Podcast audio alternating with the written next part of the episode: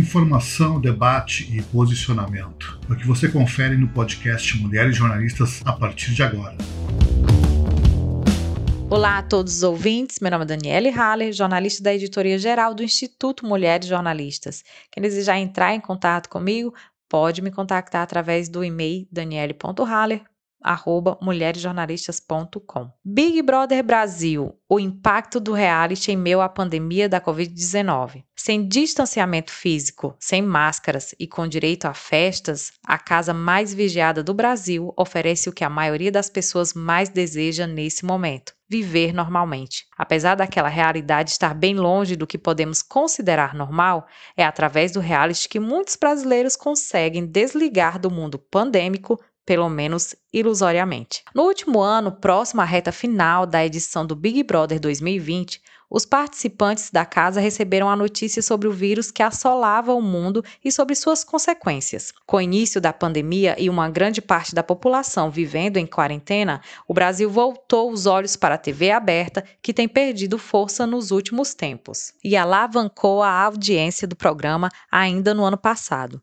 Diante da experiência inédita e o resultado positivo, a Globo repetiu figurinha em termos de modelo de programa, colocando na 21ª edição novamente celebridades e pessoas anônimas. No entanto, há algo a mais por trás do fenômeno que tem sido o programa, a pandemia. O programa retornou à TV brasileira em um momento de colapso do sistema de saúde brasileiro, ao aumento de número de infecções e à pior fase das estatísticas no número de mortes por dia. Ou seja, notícias pesadas, negativas, apesar de fatos, mas exaustivas para qualquer pessoa.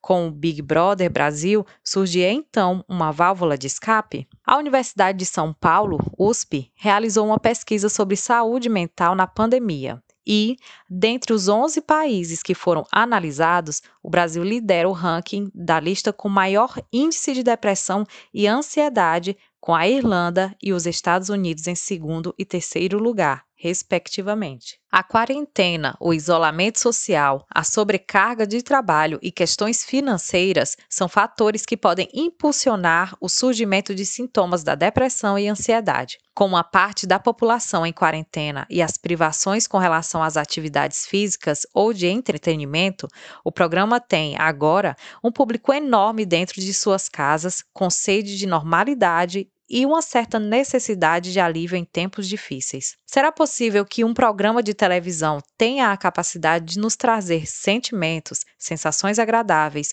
ou de alívio durante um momento tão difícil? Como o psicológico é capaz de despertar no público tais sensações através de conteúdos como estes e por quê? Para responder a estas perguntas, conversei com o psicanalista Christian Dunca, professor do Instituto de Psicologia da USP, Universidade de São Paulo. Repórter. Com o início da transmissão do Big Brother Brasil, em meio a tantas notícias negativas sobre a Covid-19, inúmeros brasileiros acabaram se envolvendo com o programa, com um misto de sentimentos com relação aos participantes.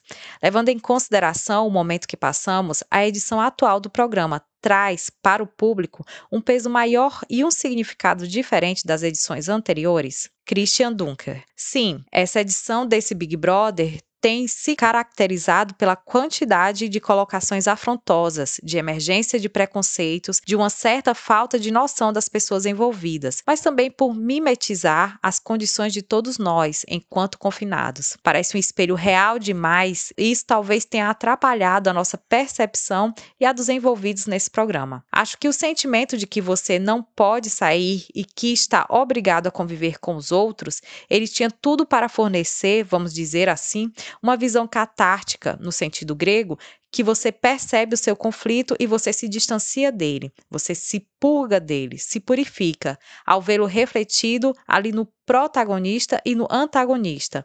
Mas não foi isso que aconteceu. Aparentemente, o Big Brother perdeu uma grande oportunidade de atuar como um ponto de pacificação de conflitos, de exploração mais produtiva de conflito. Repórter: A forma como o público tem se envolvido, mergulhado no reality, reflete uma necessidade atual de fuga da realidade que estamos vivendo? Um sair um pouco do mundo da pandemia? pandemia? Christian Dunker. Sim, a captura que o programa produziu dessa vez, podemos dizer que ela é maior porque é uma identificação mais fácil com o Estatuto de Pessoas Prisioneiras, ainda mais porque isso envolve uma certa disputa para se tornar um prisioneiro, para participar ali da casa, para entrar na brincadeira. Realmente, brincadeiras e provas que a gente via em outros programas, em outras edições, dessa vez ficaram devendo para o mundo real. Repórter: De que forma o programa age em nosso psicológico? Me refiro sobre como ele é capaz de nos trazer uma ligeira sensação de alívio e esquecimento do mundo aqui fora. Christian Dunker. Uma característica do Big Brother, especialmente nas edições mais recentes, é que ele faculta você descansar do cotidiano parasitando o cotidiano de outra pessoa. Então, o mesmo sentimento de tédio, as mesmas coisas comezinhas, as pequenas decisões, isso tudo vai tornando cada um de nós heróis, porque cada protagonista do Big Brother, aquele que sobrevive, vive, e no fundo é essa a moral que vai se infiltrando na gente, é a moral da eliminação. É um jogo para ver quem sobrevive e como faz para excluir os outros. Então, ele tem uma afinidade com a lógica neoliberal, a lógica do trabalho. No trabalho, a gente vê essa ideia de quem vai ser o último a ser excluído. Estamos no mesmo lugar, mas estamos concorrendo uns contra os outros. As situações são erráticas, as que se apresentam. As leis mudam de uma hora pra, para outra. Você tem provas, você tem coisas inesperadas. Então, o Big Brother consegue reproduzir com uma curacidade conflitos muito presentes no nosso alvo de produção e consumo. Também as festas, os exageros, o consumo de uma certa sexualidade fora de si, sexualidade que é quase um tratamento para a angústia, para a solidão, que é furtivamente mostrada, ou seja, que tem o seu centro de gravidade fora de si mesma. Isso tudo o Big Brother consegue captar e fazer. A metáfora e a alegoria da nossa época. Repórter. Esse ano o programa trouxe participantes que foram vistos como representantes de alguns movimentos, como o movimento negro, feminista e LGBT. A presença dessas pessoas levantou um sentimento de representatividade por parte do público, mas, no decorrer do programa, os mesmos participantes acabaram não agindo de acordo com a bandeira que levantavam, causando uma certa revolta e onda de cancelamento aqui fora. A pandemia, o fato de as pessoas estarem exaustas com todas essas medidas já há um ano, podem ter contribuído para que esse cancelamento, o sentimento negativo com relação a alguns participantes, fosse mais agressivo do que o normal. Christian Dunker. Penso que a edição tematizou sim a lógica do cancelamento, tanto porque ela parece ter dado, na escolha dos personagens, privilégios e acentuando pessoas que são, ao mesmo tempo, representativas e expressivas de modalidades de sofrimento na nossa cultura. Então, se esperava uma atitude em que essas diferenças fossem colocadas politicamente, eticamente ou em confronto ou em uma espécie de adversidade produtiva. Mas aí a gente consegue também perceber os perigos de um apego, vamos dizer assim, narcísico, uma instrumentalização narcísica de condições de desvantagem. Então, sob certo ângulo, a gente pode dizer olha, essa pessoa é uma pessoa negra. Sob outro ângulo, ela se torna uma pessoa famosa, não é? Qual dos dois traços vai determinar a nossa posição de recepção?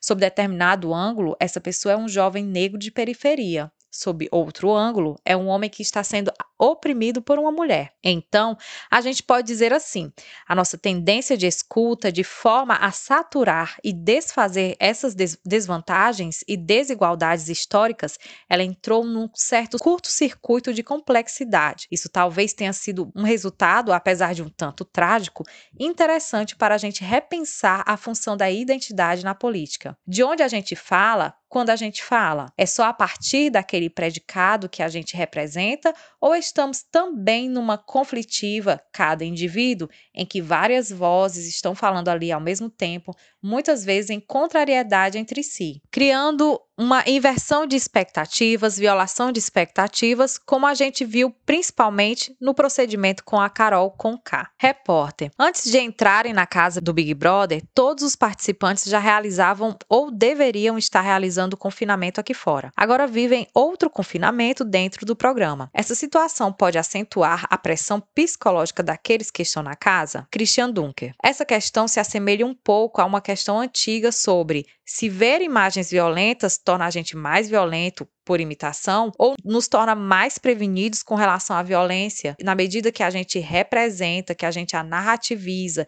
que a gente contextualiza por uma estrutura de ficção. Então, acho que as duas forças vão convergir nesse Big Brother para aumentar a nossa pressão dentro da casa e, de certa forma, como está sendo o Big Brother muito conflitivo e que permite que as pessoas se desloquem dos seus conflitos cotidianos para os conflitos da casa, acho que num balanço ainda teve resultado positivo. Repórter. Algumas pessoas se dizem viciadas no programa, chegando a passar o dia assistindo através da internet ou pay-per-view. É realmente possível alguém se viciar em um programa de TV? Ou isso é apenas um reflexo da necessidade de ver outra realidade além da pandemia? Christian Dunker. Sim, é plenamente possível que alguém se torne dependente de uma narrativa, se torne dependente de uma novela, de um livro, de uma série de livros, de uma série de YouTube ou internet. Porque, entre outras coisas, as séries são feitas por ganchos, por momentos de tensionamento, seguidos de momentos de distensionamento, como a gente vê na casa. Dada a rarefação da nossa escrita no mundo, o jornal cada vez mais igual, as temáticas que se repetem, apesar dos problemas gravíssimos, há um certo olhar de naturalização para as perdas humanas, para o terror que está em curso, para a inépcia. Ou seja, está um clima de anestesiamento geral para o qual o Big Brother acaba concorrendo. Ele faz com que o conflito venha e logo em seguida ele seja neutralizado, ainda que seja pela exclusão. Nos últimos meses, tem sido muito comum escutar ou ler de colegas, amigos ou parentes assuntos ligados ao Big Brother Brasil. Muitas pessoas certamente irão conhecer alguém que não perde o programa por nada e que está sempre acompanhando, seja por TV ou celular. Ana Rafaela Brandão é uma daquelas que adoram acompanhar o programa e todas as novidades e, na edição atual, ela contratou o serviço da Globo Play para ter acesso ao programa 24 horas por dia. A assistente social conta que também acompanhou as edições anteriores do Big Brother, mas afirma que esse ano está sendo mais intenso, aproveitando até mesmo as pausas no trabalho para dar uma espiada no que está acontecendo na casa. Questionada sobre o que a atrai no reality, ela conta que as provas, as conversas, discussões entre os participantes e das vezes que eles parecem esquecer que estão no programa como se fosse uma novela real. Ana Rafaela conta que tem seus participantes preferidos, como Juliette e Camila, e que se sente muito representada pela paraibana. Abre aspas, Juliette, por ser nordestina e representar muitas vezes eu mesma, por ser tão falante e, algumas vezes, mal interpretada, mesmo querendo bem. Ela vem se mostrando muito batalhadora e esforçada, me identifiquei bastante. A Camila, por ser amiga, por tentar ajudar, por ser leal e carismática. Fecha aspas, comenta. Ela conta que o programa tem ajudado, de certa forma, a aliviar o momento que o mundo vive. Abre aspas, por eu ser assistente social, vejo as mazelas referentes às questões sociais em geral. No meu serviço, assistimos 93 famílias de extrema vulnerabilidade e vejo quanto a pandemia trouxe sofrimento e miséria a muitos desempregados. Quando leio sobre isso ou vejo, sinto um misto de sofrimento também pelos outros, não só na saúde como na economia, além do aumento da pobreza extrema. O vírus é devastador, uma angústia a cada dia e, para mim, assistir o programa é uma forma de esquecer um pouco o sofrimento que estamos vivendo e que permeia os meus dias. Fecha aspas, conclui. Enquanto os espectadores acompanham e aguardam todas as novidades da casa, do outro lado, nos bastidores, o trabalho da equipe do programa vai muito além de realizar festas, provas ou levantar discussões. A edição de 2021 tem sido diferente em diversos âmbitos, na duração do programa, com 100 dias, e o aumento no número de patrocinadores oficiais. Além disso, o número de votações bateu o recorde das edições anteriores, chegando a quase 13 milhões por minuto. Por trás de tudo isso existe um marketing, uma estratégia minimamente planejada para que esses números e metas fossem alcançados. Por qual motivo a edição exibida no ano da pandemia de Covid-19 tem todo esse diferencial e sucesso? Seria apenas mais um acaso? A resposta para essa pergunta poderia ser bem simples, levando em consideração o momento em que vivemos e que, obviamente, as pessoas têm mais tempo para TV ou internet. Mas existem coisas que vão além do nosso conhecimento ou até mesmo de nossas consciências. Os métodos de manipulação utilizados pelo reality. Para conversar a respeito desse tema, convidamos a professora Lígia Sales, mestre em semiótica, pesquisadora de neuromarketing e consultora de marketing sócia da Ancro Digital. Repórter. A 21ª edição do Big Brother Brasil é diferente das anteriores? ela traz uma carga de significado maior? Lígia Salles. Sim, esta edição é marcante porque, de certa forma, já estamos todos confinados desde o ano passado e a necessidade de alívio e doses de dopamina para suportarmos o caos que temos vivido na pandemia se tornou imprescindível. O supérfluo nunca foi tão necessário. Esse envolvimento aconteceu por uma questão de sanidade mental. É doloroso demais saber que o genocídio que temos vivido no país poderia ter sido evitado e não foi. Saber que, mesmo morrendo mais de 4 mil pessoas por dia, a maioria de nós terá que se arriscar porque precisa pôr comida na mesa e estamos abandonados pelo próprio governo. É triste demais, por isso, ter algumas horas de alívio e descanso mental se faz necessário. Repórter: A maneira como os telespectadores têm se concentrado no programa pode se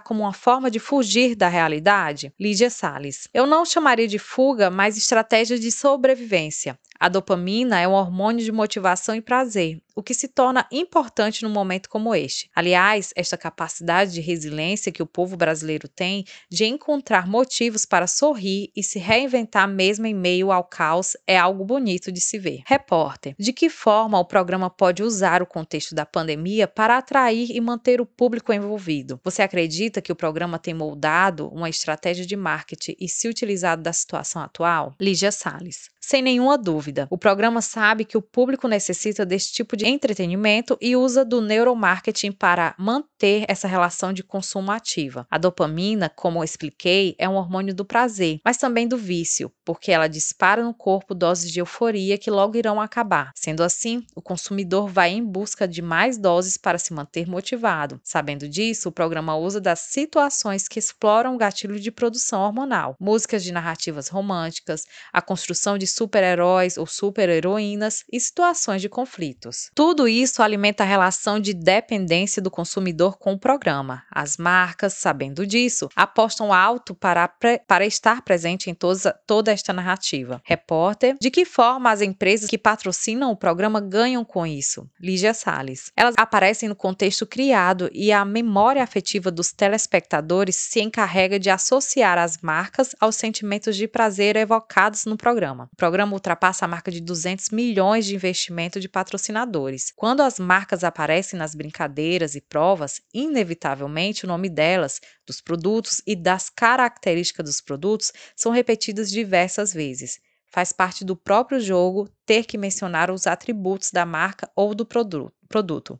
Com isso, sem perceber, os participantes estão emprestando a própria voz para fazer o merchandising. Repórter, pelo fato de todos os olhares estarem voltados mais do que nunca para o programa, Além do cansaço com relação à pandemia, os participantes do reality estão mais propensos a serem alvos de cancelamento do que nas outras edições? Lígia Salles. A questão do cancelamento é intensa, porém breve. Basta observar números de engajamento de outros participantes, como a Carol Conká, que foi cancelada, mas hoje já volta a fechar grandes contratos publicitários. O público brasileiro esquece rapidamente o que fizeram, em quem voltaram, e como vivemos na sociedade do efêmero, isso não poderia ser diferente aqui. Repórter, podemos comparar o público do Big Brother de 2021 com o público das edições anteriores? Quem é o público de hoje? Mudou algo? Lígia Salles. O público dessa edição é maior que a do ano passado, mas ambos possuem os, o mesmo perfil. Formado por pessoas que são ativas nas redes sociais, conhecedoras em sua maioria dos gatilhos de envolvimento e marketing e que se veem como coautoras do programa. Repórter, por que a edição do Big Brother 21 deixou de ser pauta apenas do entretenimento e foi discutido no meio cultural, político, entre outros? Lígia Salles. Porque as pessoas estão num momento de reclusão e de necessidade de olhar para dentro, para as próprias necessidades. Sendo assim, as questões políticas que envolvem e sempre envolveram o programa, porque afinal tudo é político, tornam-se maiores. Agradeço a todos os ouvintes que escutaram nosso podcast. Vou ficando por aqui e até a próxima.